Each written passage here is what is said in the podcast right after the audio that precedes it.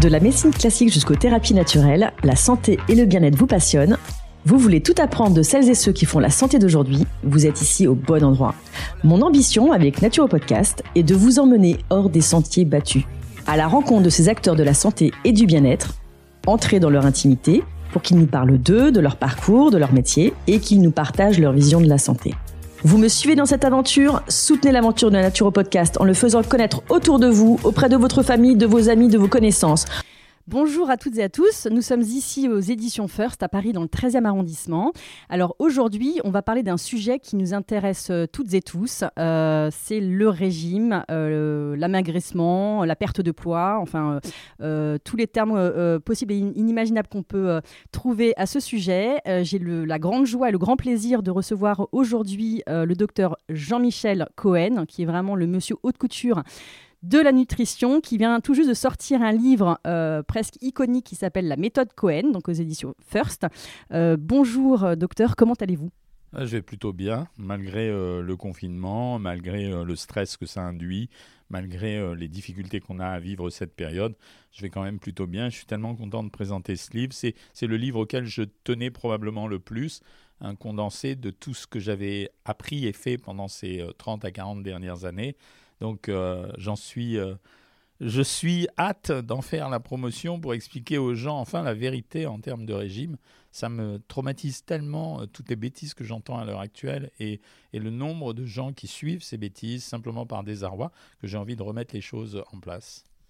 Euh, donc euh, l'église au milieu du village. Et donc, euh, justement, c'est une, période un peu particulière qu'on vit depuis un certain temps.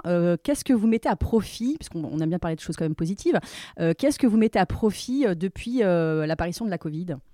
Alors j'ai poussé un coup de gueule sur les réseaux sociaux assez récemment en disant finalement tout le monde a grossi, tout le monde s'est résigné à grossir et en réalité on a fait une erreur. C'était une période, elle était justement tellement immobilisante, c'était une période où on avait le temps de s'occuper de nous-mêmes. Et j'ai dit aux gens, finalement, on aurait dû maigrir, parce que rarement dans notre vie, on aura la possibilité d'être chez soi. Euh, alors malheureusement en télétravail pour certains, mais d'être chez soi 8 heures par jour, d'avoir la possibilité de cuisiner, de prendre du temps avec sa famille éventuellement pour partager le temps de la cuisine, euh, de, réfléchir à soi-même, de s'occuper de soi-même, de prendre du temps pour se préparer le matin, euh, euh, de faire un peu d'exercice physique même si c'est autour de la table de, salle à manger. Donc c'est pas vrai, on a fait une erreur. Je crois qu'on s'est laissé envahir par l'anxiété et il fallait pas. Il fallait se dire ok, considérer ça comme une période de repli sur soi-même, d'hibernation et mettre à profit cette période pour faire des choses qu'on ne faisait pas euh, pendant toute l'année. Alors moi, personnellement, j'ai retrouvé euh, le goût de la lecture. J'ai pris des textes complètement euh, euh, fou. D'ailleurs, un d'entre eux, j'ai relu euh, Le banquet de Platon et je m'en suis servi dans le bouquin euh, pour parler de la beauté, du rapport de la beauté et du corps. le corps n'est pas que l'incarnation de la beauté. J'ai repris Homère, enfin des choses assez étonnantes, des livres de philosophie. J'ai lu aussi des choses très très légères, mais mais j'ai retrouvé du temps pour moi et ça a été assez curieux. Une fois que j'avais écumé toutes les séries de Netflix, Amazon et compagnie, bah ouais, c'était pas si mal que ça. Et j'ai échangé beaucoup plus fréquemment avec ma femme. Euh, on a parlé beaucoup plus qu'on parlait d'habitude euh, en soirée. Donc c'était pas si mal.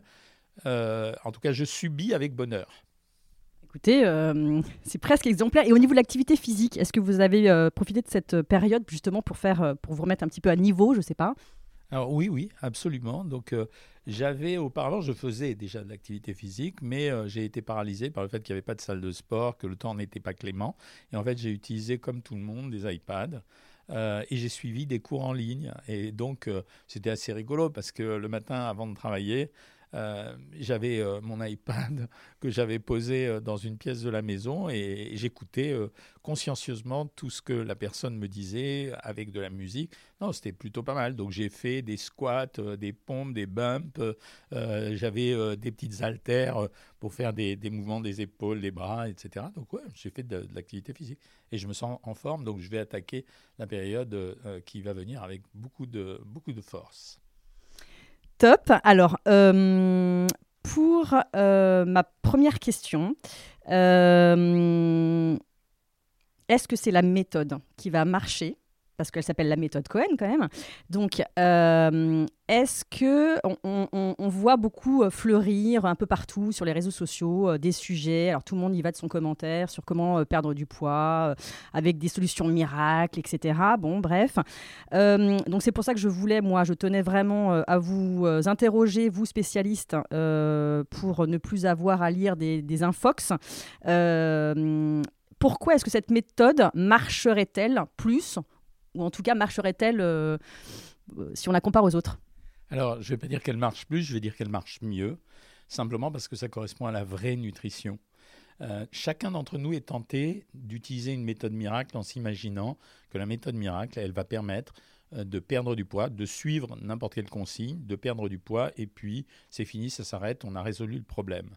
Le problème du poids est beaucoup plus complexe que ce qu'on pense. Je me souviens de mon vieux patron, celui qui m'a enseigné la nutrition, qui me disait il y aura toujours autant de régimes miracles qu'il y a autant de gens crédules. C'est exactement ça. Mais en fait, il faut comprendre des choses. Il y a un désarroi face au surpoids. Et pour la plupart du temps, pour des gens qui ont essayé plein de techniques différentes. Donc il y a un désarroi et il y a une impatience. Et c'est sur cette impatience et ce désarroi que vont surfer tous les vendeurs de systèmes miracles. En réalité, il n'y a pas de méthode miracle. Ça veut dire, euh, et j'ai appelé ce livre la méthode Cohen comme un clin d'œil, puisque je commence l'ouverture du livre en disant la méthode Cohen, en fait, il n'y en a pas. Il faut expliquer que c'est une stratégie d'amaigrissement. Il y a une séquence à respecter dans un amaigrissement. Qui êtes-vous? D'abord, pourquoi avez-vous pris, du poids? Est-ce que c'est un surpoids d'origine génétique auquel cas ça sera un peu plus dur que dans d'autres situations, ou bien est-ce qu'un un surpoids accidentel? Qui êtes-vous? Combien de calories dépensez-vous par jour? Combien? Il y a des gens qui dépensent beaucoup de calories et qui ont la chance de, ne pas grossir même quand ils mangent beaucoup. Il y en a qui dépensent peu de calories. Et c'est en fonction de ce nombre de calories qu'on va adopter une stratégie alimentaire. Pour maigrir, on est obligé de diminuer minimum de 500 calories l'apport journalier de quelqu'un. Ça veut dire que si je consomme 2000 calories, si je fais un régime à 1800 calories avec euh, n'importe quelle poudre de perlimpinpin, il va rien se passer. Je suis obligé de diminuer de 500 calories pour espérer une perte de 2 à 3 kilos. Est-ce que cette euh, perte, cette euh, diminution de 500 calories, elle correspond à mes habitudes alimentaires ou non? Est-ce que je suis obligé de manger une feuille de salade avec du poisson? Non, absolument pas. C'est ce que j'expliquais récemment à d'autres journalistes. Le talent dans la nutrition, c'est de jongler avec les aliments. C'est de dire, vous pouvez faire une équivalence entre 25 grammes de fromage et 20 grammes de chocolat. Parce que si vous mettez 20 grammes de chocolat dans un régime, ou si vous mettez un hamburger, si vous êtes un amoureux des hamburgers, vous transformez le régime, vous lui donnez une, vision complètement différente. Et la personne qui suit le régime ne se sent pas dans une cage complètement enfermée. Ça, c'est la deuxième chose. Vous voulez maigrir un peu plus vite? Ok. Au lieu de diminuer de 500 calories, on va diminuer de 700 calories. Ça ira probablement un peu plus vite. Mais dans un régime, tout le monde aura le problème à un moment donné. Vous allez vous arrêter de maigrir. Pourquoi? Simplement parce que la diminution de votre poids fait que vous véhiculez un poids inférieur et donc il faut moins de charbon pour faire avancer la locomotive. Donc euh, votre régime que vous suiviez avec 500 calories en moins, il s'est transformé en un régime que vous suivez avec 300 calories en moins. Donc vous ne maigrissez plus. Désarroi de la plupart des personnes. Donc recherche d'un nouveau système de régime, insistance, culpabilité, Culpabilité égale compensation par la nourriture, égale je reprends du poids, égale je recommence à rentrer dans les systèmes de régime yo-yo. Donc la méthode Cohen n'existe pas. La méthode Cohen, ça signifie que quand vous allez être en palier de stabilisation ou en palier de stagnation, ce plateau que tout le monde connaît, il va falloir changer de régime. Donc on ne peut pas s'en sortir avec un seul régime. Il faut avoir tout un tas de régimes. Certaines personnes disent, et pendant longtemps je ne les ai pas écoutées suffisamment, donc je, fais mon mea culpa, j'ai besoin de maigrir vite au début pour me motiver. Eh bien oui, c'est vrai. Ces gens-là ont besoin euh, d'un starter pour démarrer. Alors, il faut encore un autre régime. C'est ce qu'on appelle le régime œuf qui va très très vite. Ben oui, il faut encore un autre régime. Quand vous allez rentrer en stabilisation, vous croyez que ça existe, la stabilisation? Mais ça n'existe pas. À partir du moment où vous avez eu un problème de poids dans votre vie qui n'était pas accidentel et qui était par exemple génétique, il va falloir tout changer.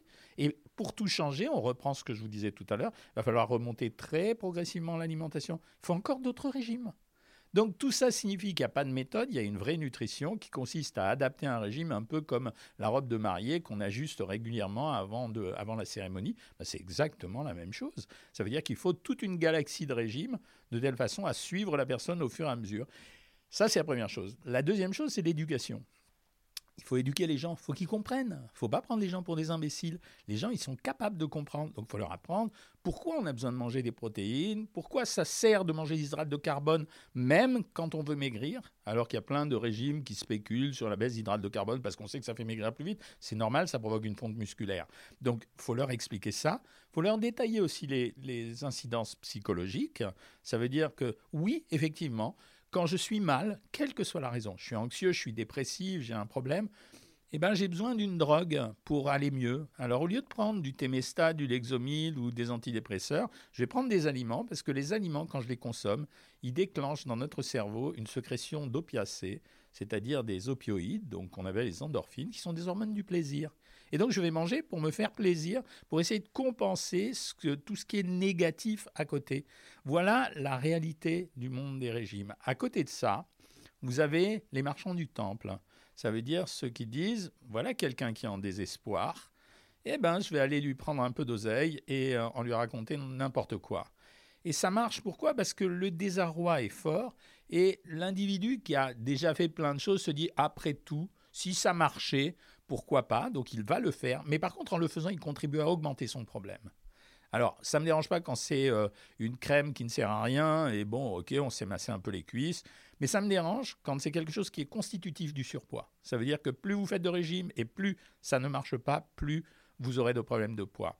Donc, je suis obligé. Et, et vous voyez, pour être honnête avec vous, Ma carrière médiatique démarre il y a 20 ans, quand je pousse un énorme coup de gueule en disant mais arrêtez tout ce charlatanisme, euh, arrêtez tout ça. Et j'ai l'impression d'être obligé de revenir régulièrement pour dire aux gens la réalité des choses qui est une réalité qui ne satisfait pas tout le monde. Je ne fais pas croire à un miracle, je dis que c'est un petit travail. Mais moi, par contre, les gens dont je m'occupe, ils sont bien dans leur peau, bien dans leur tête, et en même temps, ils sont en bonne santé. Et ça, c'est très important. Les trois piliers de ce que je considère être la bonne nutrition, c'est un, évidemment, si vous voulez maigrir, maigrir.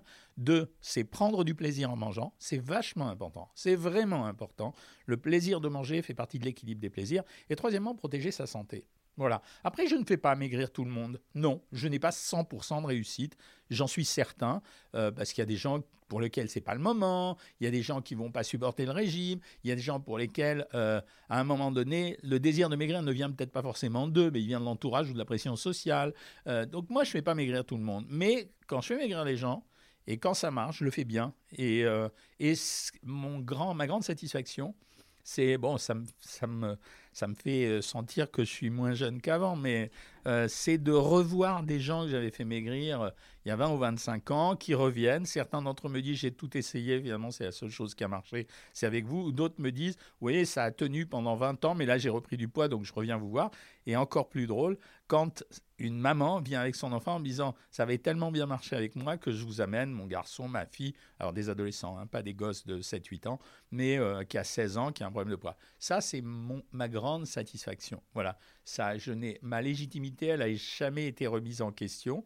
Je crois que bon, et comme je le dis euh, à certains de mes amis, oui, je sais, il y a régulièrement des régimes miracles, ça sort tout le temps, on a tout connu. je dis, mais je suis toujours là. Donc, euh, toujours avec euh, la même réputation. Donc voilà, ce que je veux expliquer aux gens, c'est que c'est c'est pas si simple que ça de maigrir. C'est à la fois compliqué et en même temps ça nécessite une rigueur intellectuelle dans, le concept, mais on peut réussir euh, et c'est pour ça que je donne des outils aux gens. Moi, ce que je veux, c'est pas que les gens dépendent de moi pour maigrir. Ce que je veux, c'est leur apprendre et leur dire, ok, j'ai donné tous les éléments dans ce livre pour d'abord proposer mes propres solutions et ensuite leur permettre de construire une solution à leurs mains. Alors justement, c'est euh, une des raisons pour lesquelles moi j'ai vraiment souhaité vous rencontrer et, vous entendre de vive voix. Euh, c'est que, euh, alors il y a quatre parties dans ce livre, il est super bien fait. moi je l'ai lu en, PDF, mais j'espère avoir une version papier. et c'est à la fois hyper pédagogique. Vous revenez un peu aussi sur l'histoire de la silhouette, hein, de la beauté. ça, j'ai trouvé cette partie extrêmement intéressante. vous expliquez les macronutriments, comment, ce que c'est, à quoi ça sert. Euh, euh, où les trouver. Euh, et vous parlez aussi des régimes express dont vous parliez, effectivement, régime de l'œuf, entre autres. donc, comment perdre du poids rapidement pour effectivement dire que la méthode idéale n'existe pas. Et moi, je ne sais pas, vous qui nous entendez, mais moi, ça me fait extrêmement beaucoup de bien d'entendre ça, parce que c'est une réalité aussi. alors, justement, j'ai interviewé récemment un un monsieur euh, qui a été médaillé d'or euh, au concours Lépine pour une invention tout à fait insolite, une, assiette en bambou, qui a été soutenue par, par les, sportifs de très haut niveau et par la médecine du sport, donc reconnue aussi par beaucoup de nutritionnistes, de médecins nutritionnistes la question que je me posais, c'est, euh, donc c'est ce qu'il disait lui d'ailleurs, euh, le, régime n'est pas en soi un problème. On a perdu 25 kilos, ce monsieur. Hein. Euh, le problème, c'est de stabiliser. Alors j'entends ce que vous dites, que c'est, on peut pas stabiliser. Est-ce que vous pouvez nous expliquer pourquoi? Alors, il y a deux raisons pour lesquelles c'est difficile. Je n'ai pas dit qu'on ne pouvait pas, mais que c'est difficile de stabiliser. C'est la première raison, une fois que vous avez un poids différent de celui que vous aviez auparavant, votre dépense d'énergie n'est plus la même parce que vous avez moins de cellules, donc euh, vous avez une diminution de, la dépense liée à la conservation de la chaleur. Donc il y a une dépense d'énergie qui est différente. Donc vous êtes obligé de réduire votre régime, euh, votre alimentation euh, par rapport à celle que vous aviez avant d'avoir maigri. Ça, c'est absolument nécessaire. La seule façon de combattre ça, c'est d'augmenter par exemple sa musculature le problème de la musculation dans les régimes est très important parce que ce qui justifie le fait que à partir d'un certain âge, on ait tendance à grossir plus ou à ne pas maigrir, c'est le fait qu'il y ait une diminution des hormones et la diminution des hormones entraîne une diminution de la masse musculaire. Or, c'est la masse musculaire, au travers de la consommation d'oxygène, qui provoque la dépense d'énergie. Donc, on est obligé de modifier le régime, de modifier l'alimentation préalable. Mais quand vous faites un régime, vous le faites, allez, 3, 6 mois, 1 an, même 2 ans. Mais avant ces deux ans, vous avez 25, 30, 40, 50 ans d'habitudes alimentaires. On ne se détache pas de 50 ans ou de 20 ans d'habitudes alimentaires comme ça parce qu'on a fait un régime pendant 6 mois à 2 ans. On est donc obligé de reprendre progressivement des paramètres nutritionnels qui correspondent. On a, deux boulots à faire. Déjà adapter au le niveau calorique, le nouveau niveau calorique de consommation d'énergie par rapport à la dépense d'énergie, et en même temps retrouver les aliments qui nous font plaisir à l'intérieur de cette nouvelle alimentation. Donc c'est un petit travail.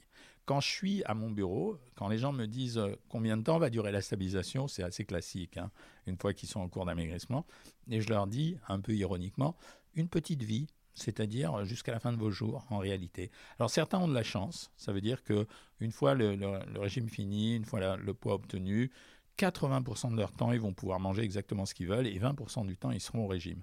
Mais d'autres n'ont pas cette chance. Et alors, à ce moment-là, la proportion peut s'inverser. Il faudra, pour ces personnes, être 80% au niveau du régime et 20% de liberté. Donc, ça va dépendre. C'est pour ça que je suis obligé de chercher le palier progressivement. Quand je donne des équivalences caloriques de 200 calories dans le livre, c'est pour expliquer qu'une fois que vous avez fini et obtenu votre poids, c'est à vous de réintroduire progressivement les aliments et de chercher votre palier. Et tout cela reste menacé par les événements, ce que j'appelle les événements à risque. C'est-à-dire qu'une vie, c'est pas juste linéaire. Une vie, il va y avoir euh, euh, un décès, euh, une rupture de la vie professionnelle, un problème de conjugalité, une maladie, des prises de médicaments. Tout ça menace à chaque fois le régime. C'est pour ça que ce que j'explique, c'est qu'une stabilisation réussie, c'est quelqu'un qui sait qu'il y a une barrière de poids à ne pas franchir. J'ai atteint mes 60 kilos Dès que je remonte au-dessus de 62 kg, c'est fini, je dois être au régime. Si je ne suis pas au régime, ce qui va se passer, c'est que je vais me laisser entraîner, je repèserai mes 80 kg, et le jour où j'en aurai marre, il faudra que je reperde mes 20 kg. Alors, ce n'est pas si grave que ça, parce qu'il y a eu plusieurs études qui ont montré que le, surpoids est une menace, euh, mais que euh, le fait d'être au régime est un facteur de protection. C'est un peu comme l'arrêt du tabac. C'est-à-dire que plus, quand on est au régime, on est en protection. Et donc, c'est pas si grave que ça d'avoir des périodes où on n'est pas au régime et des périodes où on est au régime. Donc, euh, voilà, c'est pour ça que je demande de l'indulgence aux gens en disant ce n'est pas une opération simple, ne croyez pas que vous êtes gros simplement parce que vous êtes gourmand et que vous mangez trop. Ça a été le grand truc culpabilisateur. Euh, l'obésité reste euh, et le surpoids sont encore aujourd'hui des maladies honteuses. On l'a bien vu avec le Covid. L'obésité était centrale dans le problème du Covid, centrale. 50% des patients en réanimation sont obèses. Personne n'en a parlé. On a parlé de tout, des variants, euh, des complications pulmonaires, euh, mais c'était un vrai problème. On aurait dû parler du problème, mais non, on ne pouvait pas en parler parce que c'était honteux. C'était soit discriminant, soit c'était, ça faisait sale, quoi. Et, en fait, en fait, moi, j'aime les gens qui sont en surpoids parce que je comprends leur détresse. Voilà. Et c'est ce qui me permet d'écrire avec sincérité pour eux. Alors justement, vous faites référence un peu à, l'inégalité. Euh, pourquoi est-ce qu'il y a autant d'inégalités dans les régimes? Mais pour deux raisons. La première raison, c'est génétiquement votre dépense d'énergie. vous êtes euh, programmé pour dépenser combien d'énergie par jour, et deuxièmement, votre masse musculaire. Et la combinaison des deux, ça fait déjà une différence entre plein de gens. Et après, le troisième paramètre, il y en a un troisième, c'est euh, quel, dans quel modèle alimentaire vous avez euh, mangé? Par exemple, je me souviens d'émissions de télévision où la dame me dit ah, mais non, moi je fais très bien à manger parce que je donne un steak tous les midis à mon fils. Elle avait juste oublié qu'elle mettait une demi-livre de, une demi -livre de beurre dans la poêle quand elle lui faisait cuire son steak. Donc cet enfant a été éduqué d'une certaine façon à manger et donc cette façon de manger va le perturber dans ses comportements futurs. Le quatrième facteur, c'est les origines géographiques. Ça veut dire qu'on ne mange pas pareil dans le nord et dans le sud. Dans le nord, on va manger, euh, je ne sais pas moi, euh, des pommes de terre euh, sautées dans du beurre. Dans le sud, on va manger de la tomate avec de l'huile d'olive. Donc, et puis le dernier facteur, c'est les facteurs économiques quand vous avez beaucoup d'argent, vous pouvez sélectionner des produits entre guillemets plus chers et donc avoir une nourriture entre guillemets de meilleure qualité. Je veux dire, euh, on a l'impression que les gens ne sont pas conscients de ça. Euh, j'ai ce problème de temps en temps. Je ne peux pas donner des légumes à tout le monde euh, et des framboises en plein décembre à, un individu pour modifier le régime. Donc je suis obligé de m'adapter. C'est pour ça que c'est important dans un régime d'être adaptatif. Donc, et ces gens qui ont pris l'habitude pour des raisons économiques, de manger par exemple des pâtes avec euh, je ne sais quoi, euh, un morceau de du poulet parce que c'est pas cher. Euh, je peux pas leur demander du jour au lendemain d'aller acheter du poisson à la poissonnerie chère avec des, des, je sais pas n'importe quel légume, des petits pois qui seront plus chers. Oui, c'est ça, c'est que c'est un facteur quand même qui est déterminant, surtout dans une, une époque où quand même les gens sont quand même limite à, la fin, à la fin de chaque mois. Alors donc du coup, quel est le conseil que vous pouvez donner par rapport à ça? Quand les gens ont un porte-monnaie qui est finalement un peu, bon, un peu réduit, quoi. D'abord, moi j'utilise des produits surgelés. parce que les produits surgelés sur le plan nutritionnel sont quasiment meilleurs les produits frais, pour une raison très simple, c'est que quand vous mangez un produit frais, il est parti euh, de chez l'agriculteur, il est resté stocké 15 euh, jours dans son hangar, il part chez le grossiste, il reste encore 15 jours, il part chez le détaillant, il reste encore 15 jours, il arrive chez nous, il reste encore 15 jours. En deux mois, vous avez euh, une explosion des valeurs nutritionnelles parce que à l'air, tous ces produits, ils se sont dégradés, enfin les vitamines sont parties. Le surgelé, dès que c'est arraché, c'est surgelé, c'est mis dans les sachets et voilà, et on peut le cuisiner chez soi. Alors c'est moins bon sur le plan organoleptique, ça a moins de goût qu'un légume frais, mais sur le plan nutritionnel, ça a la même valeur, voire mieux, et donc euh, c'est moins cher. La deuxième chose, c'est euh, de ne pas aller se tourner vers des aliments traditionnels. C'est pour ça que la cuisine maison, elle m'intéresse. Euh, on a toujours peur de faire de l'ajout de bœuf ou de faire un bœuf bourguignon ou euh, de faire une daube. ben non, c'est un beau produit. Si on rajoute pas de matière grasse, on peut utiliser une viande qui elle-même est un peu grasse, donc un peu moins chère, utiliser cette graisse de cette viande pour faire revenir le plat. On peut manger une quiche allégée. Une quiche allégée, il va en rester pour le lendemain. Ben, simplement, le fond de pâte, j'apprends dans le livre comment on peut faire un fond de pâte avec des patates douces ou bien des choux-fleurs qu'on va râper, qu'on va comprimer, etc. Il y a des méthodes pour tout ça. On peut s'alimenter à pas cher. On voit bien que par exemple dans la restauration collective, le prix d'un repas ne dépasse jamais 1,50€. Bon, alors bien sûr, ils font des grandes quantités, mais si vous le faites vous, ça va, ça va atteindre 2 euros. Et ensuite, dernière chose, j'explique aux gens qu'on peut cuisiner grandes quantités, acheter en promotion, et puis les mecs dans des petits Tupperware ou dans des petits, euh, dans des petits euh, containers qu'on va congeler, etc. Donc il y a plein de méthodes pour ça. Euh, c'est simplement, il faut prendre le temps de le faire et il faut l'expliquer aux gens. C'est pour ça qu'entre la consommation d'énergie, la dépense d'énergie, les goûts alimentaires de chacun, les moyens euh, dont on dispose, les facteurs psychologiques, l'activité physique, aller résumer euh, une perte de poids à un régime miracle, mais c'est juste honteux. C'est pas du tout comme ça. La vraie nutrition, elle commence par s'intéresser aux besoins d'un individu et à adapter l'alimentation par rapport à ses besoins. La nutrition, c'est le rapport entre l'être humain et les aliments et l'alimentation. Ça, on le rappelle jamais. C'est pas juste un petit miracle. Allez, faites du jeûne intermittent, euh, ne mangez plus de, sucre, euh, essayez de, de, manger beaucoup le matin, mais pas beaucoup le soir.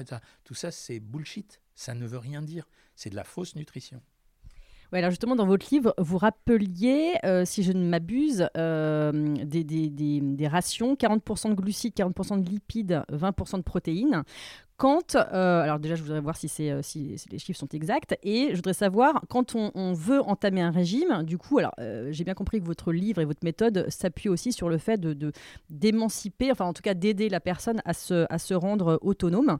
mais comment on peut, en pratique savoir qu'il faut utiliser 40% de glucides, etc. Au quotidien, comment ça se passe? C'est ça qui m'interpelle. Bah, C'est justement pour ça que je suis obligé quand même de donner des formules de régime pour faire le travail à la place des gens. La proportion idéale, aujourd'hui, il y a des débats pour les hydrates de carbone, c'est entre 40 et 50% Il y a des débats sur les graisses, c'est entre 30 et 35% Il y a des débats sur les protéines, c'est entre 15 et 20 Donc, mais mon boulot, c'est justement de montrer aux gens le modèle qu'on doit suivre, c'est-à-dire de donner un régime squelette c'est-à-dire le squelette d'une bonne alimentation, des répartitions, et après à chacun, à partir de ce squelette, de recomposer son alimentation. Qui aime les fèves va manger les fèves, qui n'aime pas les fèves va prendre du riz à la place, etc. etc. Donc mon boulot, c'est de montrer ces régimes squelettes, la structure, d'expliquer pourquoi, pour que les gens comprennent. Quand ils ont compris, ils sont plus convaincus. Et derrière, de leur donner quelques exemples de comment je peux faire un petit déjeuner. Je peux manger au petit déjeuner un bout de pain avec du beurre, un bout de fromage et un yaourt. Mais je peux aussi manger euh, un bout de pain, un œuf coq et euh, la moitié d'un fruit. Mais je peux aussi manger un croissant une fois par semaine. Et ça, ça change tout dans le régime. Quand je sais que dimanche matin, j'irai à la boulangerie pour acheter mon croissant parce que je suis au régime, tout va changer. Ouais, vous rappeliez justement le, comportement alimentaire. Euh, c'est un peu la psychologie du comportement alimentaire. Il y a psychologie quand même euh, qui joue quand même dans votre métier. Ah oui, énormément. Vous avez parlé tout à l'heure de ce monsieur qui propose des assiettes en bambou. En fait, il joue sur ce qu'on appelle le comportementalisme, c'est-à-dire comment on peut modifier les habitudes alimentaires de quelqu'un juste en modifiant son comportement. Alors, euh, l'histoire des assiettes, c'est si je prends par exemple une petite assiette, je vais peut-être avoir tendance à manger une plus petite quantité. Euh, si euh, j'ai une répartition dans mon assiette, c'est un indicateur pour savoir ce que je dois manger comme légumes, comme féculents et comme protéines. Ça, c'est le premier acte d'un comportementalisme. C'est la même chose que la petite fourchette ou, euh, le truc qui m'a fait le plus rigoler, c'est les baguettes. vous avez déjà mangé une soupe avec des baguettes? Essayez, vous allez voir, ça prend du temps.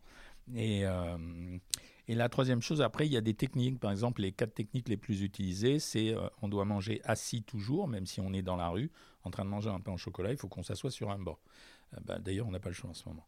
La deuxième, c'est euh, déguster les deux premières bouchées de chaque plat, c'est-à-dire les mâcher pour ressentir toutes les impressions imprégnées, toutes les papilles. La troisième, c'est euh, s'arrêter une minute au milieu de chaque chose qu'on consomme. Je mange une assiette de carottes râpées. Au bout d'une minute, je pose mon couteau, ma fourchette, j'attends une minute. Et la quatrième, c'est se forcer à laisser, une bouchée de chaque plat. Pourquoi? Parce que ça signifie que je suis en mesure de contrôler ma prise alimentaire. Voilà, les, comportementalistes utilisent ce genre de choses de la même façon que quand on a tabouisé les aliments. C'est-à-dire, ils peuvent dire à quelqu'un, mais écoutez, ce soir, vous ne mangerez pas, mais vous allez manger une tablette entière de chocolat ça déconnecte les gens. C'est comme un choc électrique. Ça leur montre qu'il n'y a pas d'aliments tabous. C'est juste la gestion des aliments qui compte. D'accord. Et en, vous écoutant, je, enfin, on, boit vos paroles, hein, on, apprend plein de choses. Euh, je m'interrogeais aussi sur la jeune génération. Quel regard vous portez-vous, quand même, euh, avec 40 euh, ans de pratique, sur la jeune génération de hum, médecins nutritionnistes? Est-ce que les cours, par exemple, les contenus des cours ont évolué? Est-ce que, je sais que vous avez un compte Instagram sur lequel vous êtes très actif et j'apprécie beaucoup vos vidéos d'ailleurs, qui sont très bien faites. Je vous invite aussi, vous qui nous écoutez, à, aller sur la page Instagram du docteur Cohen. Euh, ouais, donc du coup, qu'est-ce que vous pensez un peu de cette, jeune génération? Il y a beaucoup euh, d'entre eux qui aussi euh, utilisent, empruntent les voies de communication des réseaux sociaux pour, pour s'exprimer. Est-ce que ça a beaucoup évolué? Enfin voilà, avoir votre regard. Alors, les nouvelles technologies ont considérablement fait évoluer les choses. Moi, en ce qui me concerne, elles m'ont été très utiles pour deux choses. La première chose, c'est que au lieu d'avoir 10 à 12 patients tous les jours, j'en ai tous les jours environ 35 000.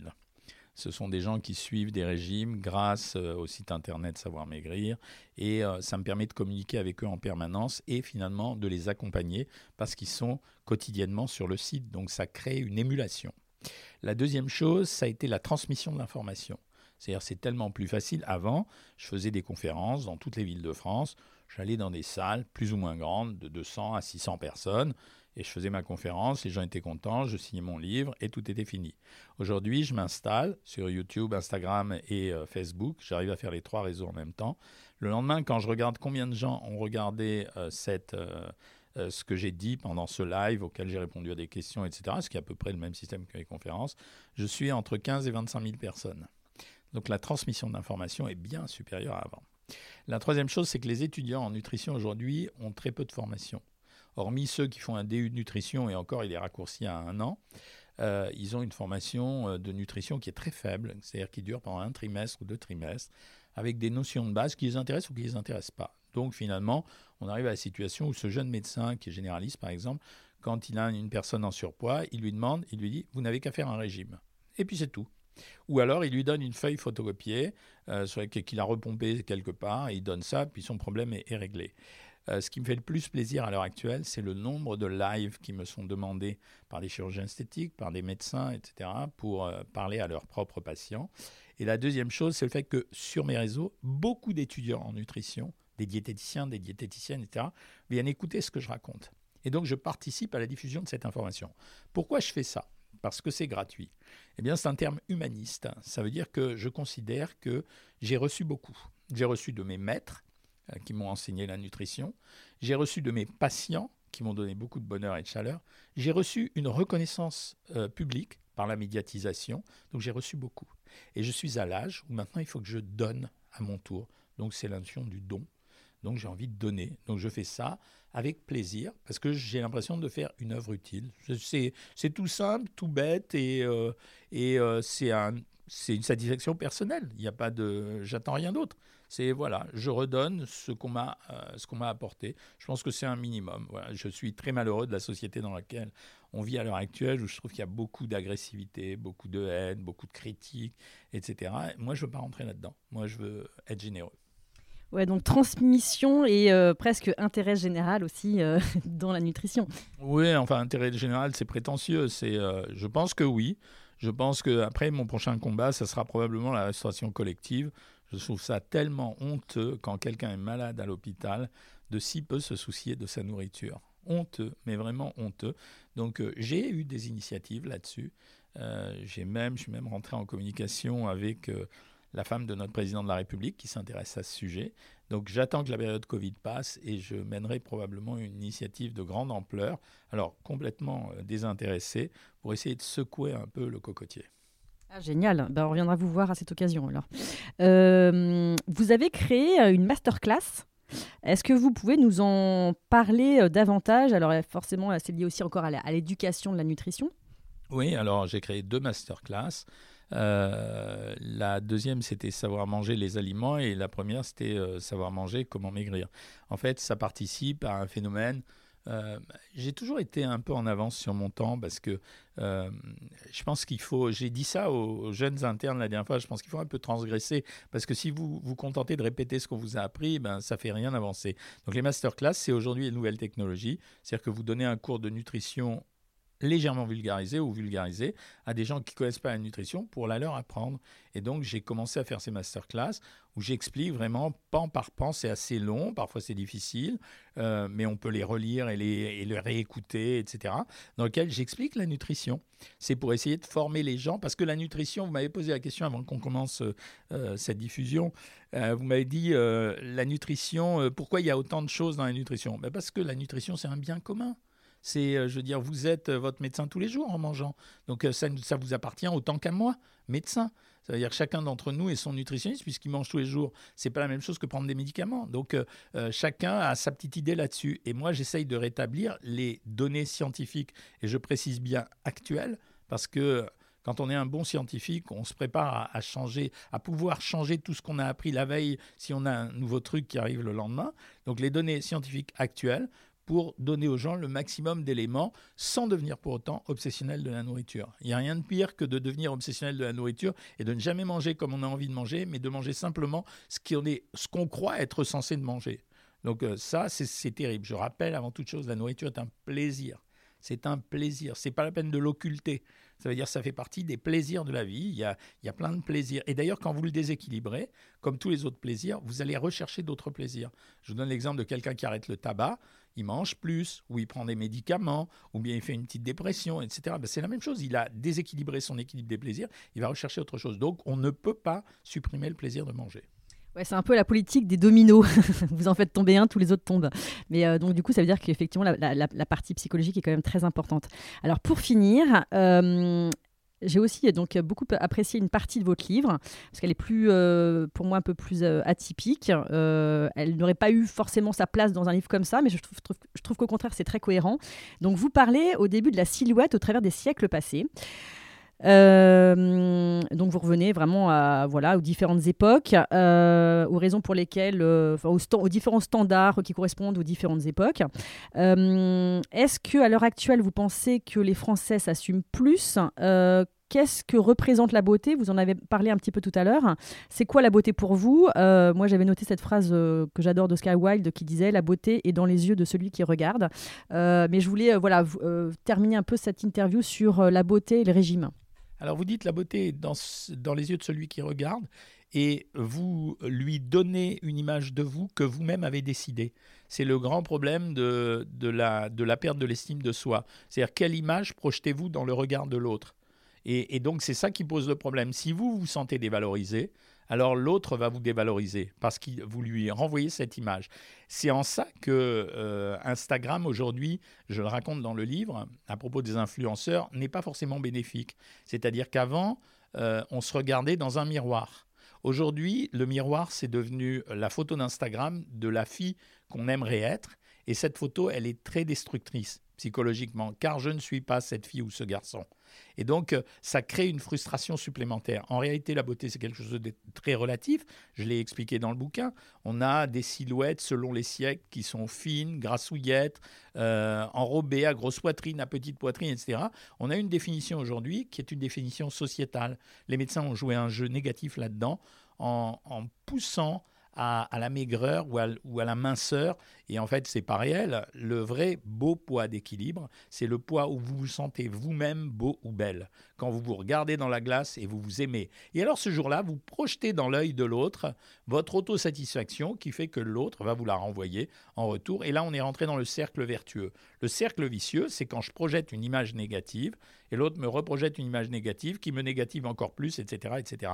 Donc il n'y a pas de réelle beauté. Les canons de la beauté sont tout à fait artificiels, grosse ou petite poitrine, euh, culotte de cheval ou pas culotte de cheval. En fait, la beauté, c'est pour ça que j'ai commencé l'introduction de ce livre par le banquet de Platon, en disant que c'est un ensemble. Vous savez, moi j'ai connu des personnes grosses qui, quand elles rentraient dans un endroit, irradiaient littéralement l'endroit. Elles étaient solaires. Ça veut dire, et là, Qu'est-ce que la beauté? La beauté, elle entraîne la séduction. La séduction, elle entraîne euh, euh, le désir. Donc, euh, et ce désir n'est pas suscité simplement par la courbe de la cuisse ou celle de la fesse ou celle de la poitrine quand il s'agit de femmes. Elle est un ensemble de choses, une espèce de fusion, c'est-à-dire d'attraction. Donc, et cette attraction, pour l'avoir, il faut que soi-même on se sente bien. Si on ne se sent pas bien, on ne l'a pas. Donc la beauté, c'est quelque chose de très relatif. Bien sûr, on a les icônes de beauté aujourd'hui, mais l'icône de beauté aujourd'hui ne ressemble en rien à l'icône de beauté des années 20. La shrimp dans les années, euh, la garçonne des années 20 euh, et euh, la shrimp des années 50 n'a rien à voir avec le critère de beauté d'aujourd'hui, qui est une femme d'ailleurs beaucoup plus musculaire, qu'auparavant. Avant, c'était une femme bien dessinée. Auparavant encore, c'était une femme un peu euh, dodue. Aujourd'hui, c'est une femme musculaire. En fait, je pense qu'il faut mettre ça en relation avec le sexisme. C'est-à-dire que la différence homme-femme elle doit s'exprimer maintenant de moins en moins, y compris, malgré les caractères génitaux secondaires, y compris au niveau des, silhouettes. Donc la femme aujourd'hui modèle, c'est cette femme qu'on voit sur les réseaux sociaux, qui fait euh, de la gym en permanence, qui fait sa grossesse. Dès qu'elle a fini sa grossesse, oh, elle n'a pas de ventre, elle n'a pas de vergeture, elle n'a rien du tout. Merci Photoshop. Euh, et euh, en fait, cette image-là, elle est négative pour les gens. La vraie beauté, c'est ce que vous renvoyez vers l'autre. Et, c'est pour ça qu'il y a des gens euh, très beaux. Alors ça, ça, étonne toujours les gens quand on voit un homme dit très beau ou une femme dite très belle avec euh, son conjoint qui n'est pas ah dit très beau ou pas dit très belle. Non, il y a une attraction. Mais c'est ça ce qu'on ce qu'on finit par comprendre avec les années.